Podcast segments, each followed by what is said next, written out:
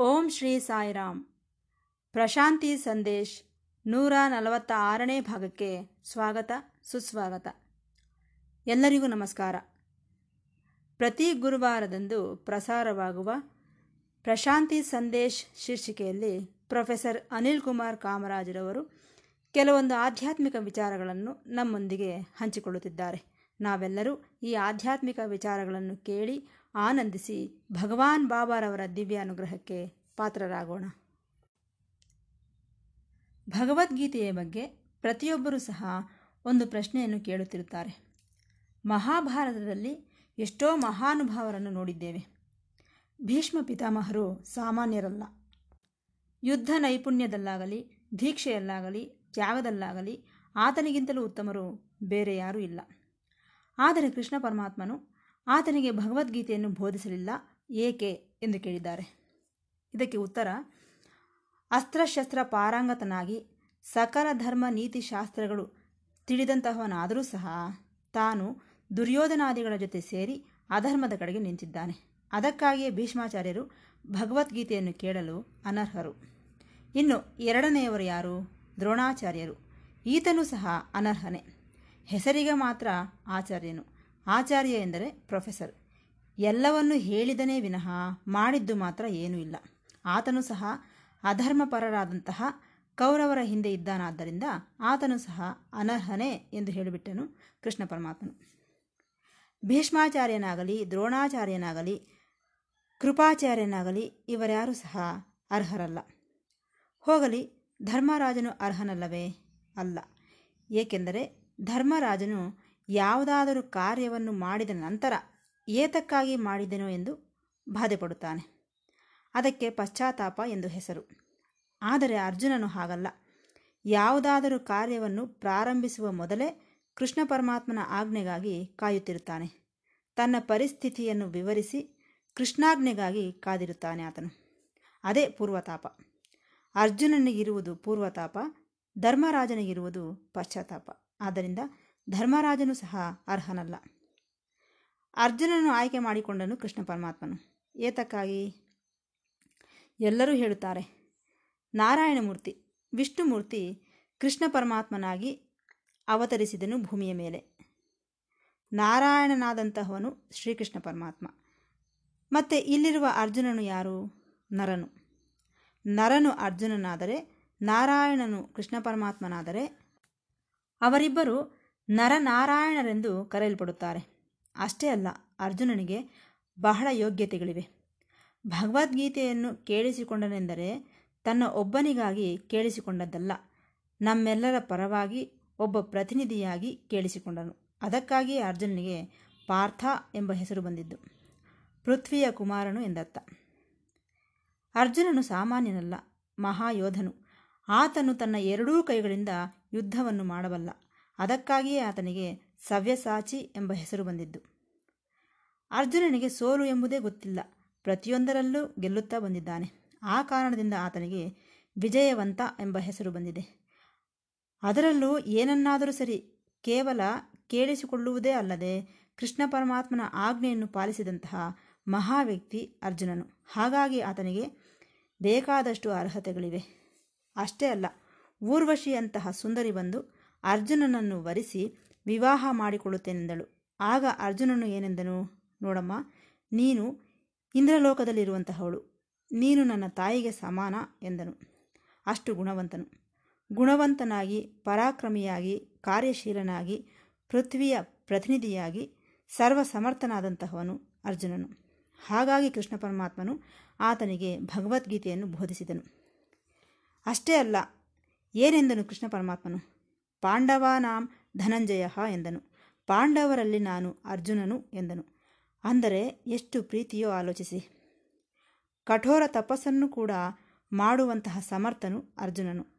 ತನ್ನ ತಪಸ್ಸಿನಿಂದ ಶಿವನನ್ನು ಮೆಚ್ಚಿಸಿ ಪಾಶುಪತಾಸ್ತ್ರವನ್ನು ಪಡೆದಂತಹವನು ಸಾಮಾನ್ಯನೇ, ಮಹಾಪರಾಕ್ರಮವಂತನು.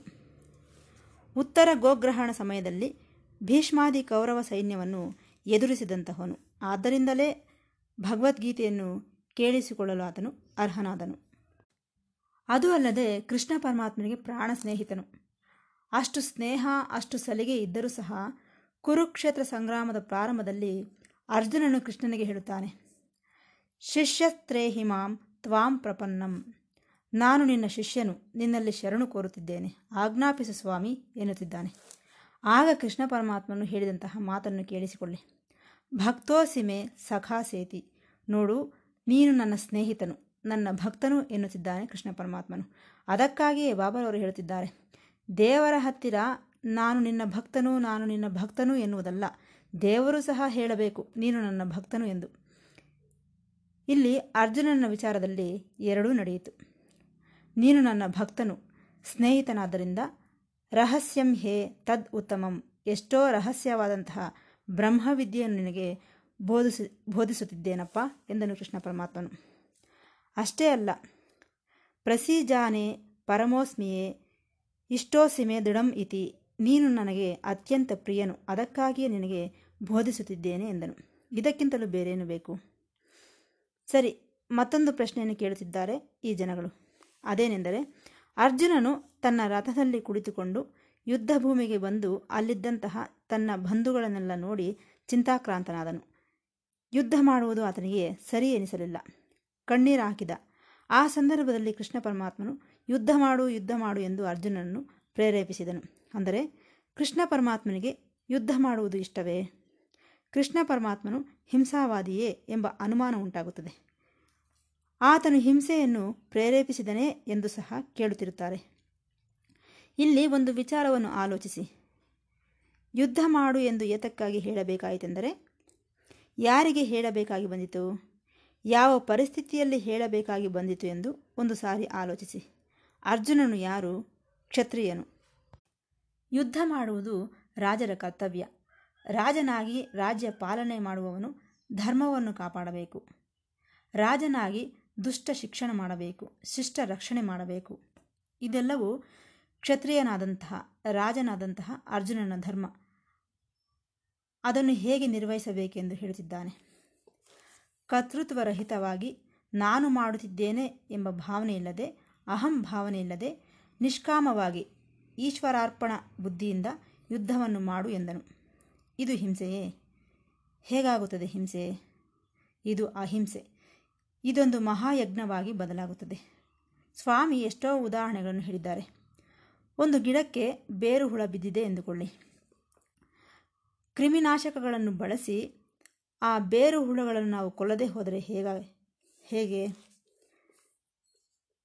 ನಮ್ಮ ಬೆಳೆಗಳನ್ನು ಕಾಪಾಡಿಕೊಳ್ಳಬೇಕು, ವೃಕ್ಷ ಸಂಪತ್ತನ್ನು ರಕ್ಷಿಸಿಕೊಳ್ಳಬೇಕು. ಇಲ್ಲವೆಂದರೆ ಬೆಳೆಗಳೆಲ್ಲ ನಾಶವಾಗಿ ಬಿಡುತ್ತವೆ.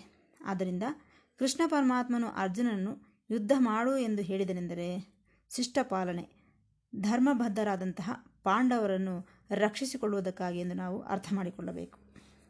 ಇದಕ್ಕೆ ಸ್ವಾಮಿ ಒಂದು ಉದಾಹರಣೆಯನ್ನು ಹೇಳಿದ್ದಾರೆ. ನೋಡಿ, ಡಾಕ್ಟರ್ ರೋಗಿಯ ದೇಹದೊಳಗೆ ಏನೋ ಕಾಯಿಲೆ ಇದೆ ಎಂದು ಆಪರೇಷನ್ ಮಾಡಿದರೆಂದರೆ, ಆ ಡಾಕ್ಟರ್ ಹಿಂಸಾವಾದಿಯೇ? ಅಲ್ಲವಲ್ಲ, ರೋಗಿಯನ್ನು ಬದುಕಿಸಿಕೊಳ್ಳುವುದಕ್ಕಾಗಿ ಆಪರೇಷನ್ ಮಾಡಿದನೆ ವಿನಃ ಆತನು ಹಿಂಸಾವಾದಿಯಲ್ಲ. ಇದನ್ನು ನಾವು ತಿಳಿದುಕೊಳ್ಳಬೇಕು. ಹಾಗಾಗಿ, ಇಲ್ಲಿರುವ ದುರ್ಯೋಧನಾದಿಗಳು ಯಾರು? ಲೋಕಕಂಟಕರು. ಅರ್ಧ ರಾಜ್ಯಕ್ಕೆ ಅರ್ಹರು ಪಾಂಡವರು. ಆದರೆ ಸೂಜಿ ಮನೆಯಷ್ಟು ಸಹ ಜಾಗವನ್ನು ಕೊಡುವುದಿಲ್ಲ ಎಂದರು ಆ ದುಷ್ಟರು. ಪ್ರತಿಯೊಬ್ಬರೂ ಸಹ ರಾಯಭಾರಕ್ಕಾಗಿ ಪ್ರಯತ್ನಿಸಿದರು. ಕೊನೆಗೆ ಕೃಷ್ಣ ಪರಮಾತ್ಮನು ಸಹ ರಾಯಭಾರಕ್ಕೆ ಪ್ರಯತ್ನಿಸಿದನು. ಆದರೂ ಸಹ ದುರ್ಯೋಧನಾದಿಗಳು ಕೇಳಲಿಲ್ಲ. ಆದ್ದರಿಂದ ಈ ಹಿಂಸೆ ಎಂಬ ಕಟ್ಟಕಡೆಯ ಮಾರ್ಗದಲ್ಲಿ ಹೋಗಬೇಕಾಗಿ ಬಂದಿತು. ಅಷ್ಟೇ ವಿನಃ ಕೃಷ್ಣ ಪರಮಾತ್ಮನು ಹಿಂಸಾವಾದಿಯಲ್ಲ. ಸ್ವಾಮಿ ಒಂದು ಮಾತನ್ನು ಹೇಳಿದರು. ಕಾಲಿಗೆ ಮುಳ್ಳು ಚುಚ್ಚಿಕೊಂಡರೆ ಅದನ್ನು ಮುಳ್ಳಿನಿಂದಲೇ ತೆಗೆಯಬೇಕೇ ವಿನಃ ಅದರ ಮೇಲೆ ಬೆಣ್ಣೆ ತುಪ್ಪ ಹಚ್ಚಬಾರದು. ಹಚ್ಚಿದರೆ ಆ ಮುಳ್ಳು ಹೊರಗೆ ಬರುವುದಿಲ್ಲ. ವಜ್ರವನ್ನು ವಜ್ರದಿಂದಲೇ ಕತ್ತರಿಸಬೇಕು, ಬೇರೆ ವಸ್ತುವಿನಿಂದಲ್ಲ. ಕೋರ್ಟಿನಲ್ಲಿ ನ್ಯಾಯಾಧೀಶನು ಖೈದಿಗೆ ಗಲ್ಲು ಶಿಕ್ಷೆ ವಿಧಿಸುತ್ತಾನೆ ಅಂದರೆ, ಆ ನ್ಯಾಯಾಧೀಶನು ಹಿಂಸೆ ಮಾಡುತ್ತಿದ್ದಾನೆ ಎಂದರ್ಥವೇ? ಆಲೋಚಿಸಿ. ಅದೇ ರೀತಿ ಪೊಲೀಸರು ಕಳ್ಳರನ್ನು ಹಿಡಿದುಕೊಂಡು ಹೊಡೆಯುತ್ತಾರೆ. ಅದು ಹಿಂಸೆಯೇ ಅಲ್ಲವಲ್ಲ? ಆದ್ದರಿಂದ ಕೃಷ್ಣ ಪರಮಾತ್ಮನು ಹಿಂಸಾವಾದಿ ಎಂದರೆ ಅದು ತಪ್ಪು. ಆತನು ಅಹಿಂಸಾವಾದಿ. ಅದನ್ನು ನಾವು ಸರಿಯಾಗಿ ಅರ್ಥ ಮಾಡಿಕೊಳ್ಳಬೇಕು. ಈ ಮಾತನ್ನು ಅನೇಕ ಸಂದರ್ಭಗಳಲ್ಲಿ ಹೇಳಿದ್ದಾನೆ ಕೃಷ್ಣ ಪರಮಾತ್ಮನು. ಬೇಕಾದರೆ ನೋಡಿ. ಭಗವದ್ಗೀತೆಯ ಹ, ಹದಿಮೂರನೇ ಅಧ್ಯಾಯ ಏಳನೇ ಶ್ಲೋಕ, ಕ್ಷೇತ್ರ ಕ್ಷೇತ್ರಜ್ಞ ವಿಭಾಗ ಯೋಗದಲ್ಲಿ ಅಹಿಂಸಾ ಕ್ಷಾಂತಿರಾರ್ಜವಂ. ಇಲ್ಲಿ ಅಹಿಂಸೆಯ ಬಗ್ಗೆ ಹೇಳಿದ್ದಾನೆ. ನಂತರ ಹದಿನಾರನೇ ಅಧ್ಯಾಯ ದೈವಾಸುರ ಸಂಪದ್ ವಿಭಾಗ ಯೋಗದಲ್ಲಿ ಅಹಿಂಸಾ ಸತ್ಯಮಾ ಕ್ರೋಧಾಹ ಎಂದಿದ್ದಾನೆ. ಅಲ್ಲಿಯೂ ಸಹ ಅಹಿಂಸೆಯ ಬಗ್ಗೆ ಹೇಳಿದ್ದಾನೆ. ನಂತರ ಐದನೇ ಅಧ್ಯಾಯ ಹತ್ತನೇ ಶ್ಲೋಕ, ಅಹಿಂಸಾ ಸಮತಾ ತುಷ್ಟಿ ಎಂದಿದ್ದಾನೆ. ವಿಭೂತಿ ಯೋಗದಲ್ಲಿ ಇಲ್ಲಿಯೂ ಸಹ ಅಹಿಂಸೆಯ ಬಗ್ಗೆ ಹೇಳಿದ್ದಾನೆ. ಹದಿನೇಳನೇ ಅಧ್ಯಾಯ ಹದಿನಾಲ್ಕನೇ ಶ್ಲೋಕ, ಬ್ರಹ್ಮಚರ್ಯನ್ ಅಹಿಂಸಾಚ, ಬ್ರಹ್ಮಚರ್ಯೆ ಅಹಿಂಸೆ ಎಂದಿದ್ದಾನೆ. ಶ್ರದ್ಧಾತ್ರಯ ವಿಭಾಗ ಯೋಗದಲ್ಲಿ ಅಲ್ಲಿಯೂ ಸಹ ಅಹಿಂಸೆಯ ಬಗ್ಗೆ ಹೇಳಿದ್ದಾನೆ. ನಂತರ ಹನ್ನೆರಡನೇ ಅಧ್ಯಾಯ ಹದಿಮೂರನೇ ಶ್ಲೋಕ ಭಕ್ತಿಯೋಗದಲ್ಲಿ ಅದ್ವೇಷ್ಟ ಸರ್ವಭೂತಾನಾಂ, ಯಾರನ್ನು ದ್ವೇಷಿಸಬೇಡ ಎಂದಿದ್ದಾನೆ. ಇಷ್ಟಕ್ಕೆ ನಿಲ್ಲಲಿಲ್ಲ. ನಾಲ್ಕನೇ ಅಧ್ಯಾಯ ಎಂಟನೇ ಶ್ಲೋಕ ಜ್ಞಾನಯೋಗದಲ್ಲಿ ಪರಿತ್ರಾಣಾಯ ಸಾಧೂನಾಂ ವಿನಾಶಾಯ ಚ ದುಷ್ಕೃತಾಂ, ಧರ್ಮ ಸಂಸ್ಥಾಪನಾರ್ಥಾಯ ಸಂಭವಾಮಿ ಯುಗೆ ಯುಗೆ ಎಂದಿದ್ದಾನೆ. ಸಜ್ಜನರನ್ನು ರಕ್ಷಿಸುವುದಕ್ಕೆ ದುರ್ಜನರನ್ನು ಶಿಕ್ಷಿಸಬೇಕಾಗಿ ಬಂದಿತೆಂದು ಸ್ವಾಮಿ ಹೇಳಿದ್ದಾರೆ. ಆದ್ದರಿಂದ ಕೃಷ್ಣ ಪರಮಾತ್ಮನು ಹೇಳಿದನೆಂದರೆ, ಅದು ಯಾವ ಸಮಯ, ಯಾವ ಸಂದರ್ಭ ಎಂದು ಗ್ರಹಿಸಿ ನಿವಾರಣೆಯ ಧರ್ಮವನ್ನು ರಕ್ಷಿಸುವುದಕ್ಕಾಗಿ ಆತನು ಯುದ್ಧವನ್ನು ಮಾಡು ಎಂದು ಹೇಳಿದನೇ ವಿನಃ ಕೃಷ್ಣ ಪರಮಾತ್ಮನು ಹಿಂಸಾವಾದಿಯಲ್ಲ. ನೀನು ಮಾಡುತ್ತಿಲ್ಲ, ನಾನು ಮಾಡಿಸುತ್ತಿದ್ದೇನೆಂದುಕೊಂಡು ಯುದ್ಧವನ್ನು ಮಾಡು ಎಂದು ಹೇಳಿದನು. ಕರ್ತೃತ್ವ ಭಾವನೆ ಇರಬಾರದೆಂದು ಹೇಳಿದನು. ಅದರಲ್ಲೂ ಇವರೆಲ್ಲರೂ ಮೊದಲೇ ಸತ್ತು ಹೋಗಿದ್ದಾರೆ. ಇನ್ನು ನೀನು ಸಾಯಿಸುವುದೇನು? ಆದರೂ ಮಾಡಿಬಿಡು. ಆ ಹೆಸರನ್ನು ನೀನು ತಂದುಕೋ.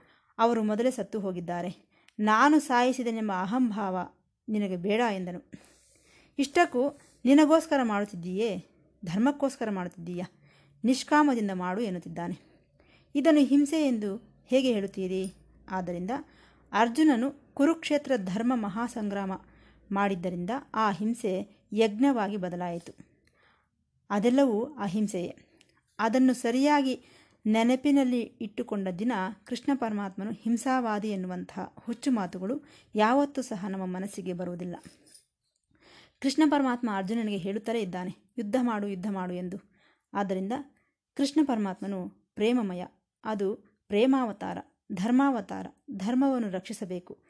ಆದ್ದರಿಂದ ಎಲ್ಲ ಮಾರ್ಗಗಳನ್ನು ನೋಡಿ ಕೊನೆಗೆ ಈ ಮಾರ್ಗವನ್ನು ಹೇಳಬೇಕಾಗಿ ಬಂದಿತು. ದುರ್ಯೋಧನನಿಗೆ ವಿಧ ವಿಧವಾಗಿ ಹೇಳಿದ ಕೃಷ್ಣ ಪರಮಾತ್ಮನು, ಆದರೆ ಕೇಳಲಿಲ್ಲ. ಈಗ ಏನು ಮಾಡಬೇಕು ಹೇಳಿ? ಹಾಗಾಗಿ ನಾವು ವಿಚಾರಗಳನ್ನು ಸರಿಯಾಗಿ ಗ್ರಹಿಸದೆ ಕೃಷ್ಣ ಪರಮಾತ್ಮನು ಹಿಂಸೆಯನ್ನು ಪ್ರೇರೇಪಿಸಿದನು ಎಂದು ಆರೋಪಿಸುವುದು ಬಹಳ ತಪ್ಪು. ಅರ್ಜುನನು ಏನೆಂದು ಹೇಳುತ್ತಿದ್ದಾನೆ? ಕೃಷ್ಣ ಪರಮಾತ್ಮ, ನಾನು ನಿನ್ನ ಶಿಷ್ಯನಪ್ಪ. ನೀನು ಏನು ಹೇಳಿದರೆ ಅದನ್ನು ಮಾಡುತ್ತೇನೆ ಎನ್ನುತ್ತಿದ್ದಾನೆ. ಅದು ಭಕ್ತರ ಲಕ್ಷಣ. ಅಂತಹ ಭಕ್ತರು ಯಾರಿದ್ದಾರೆ ಹೇಳಿ? ಈ ಕೃಷ್ಣ ಪರಮಾತ್ಮನೇನೋ?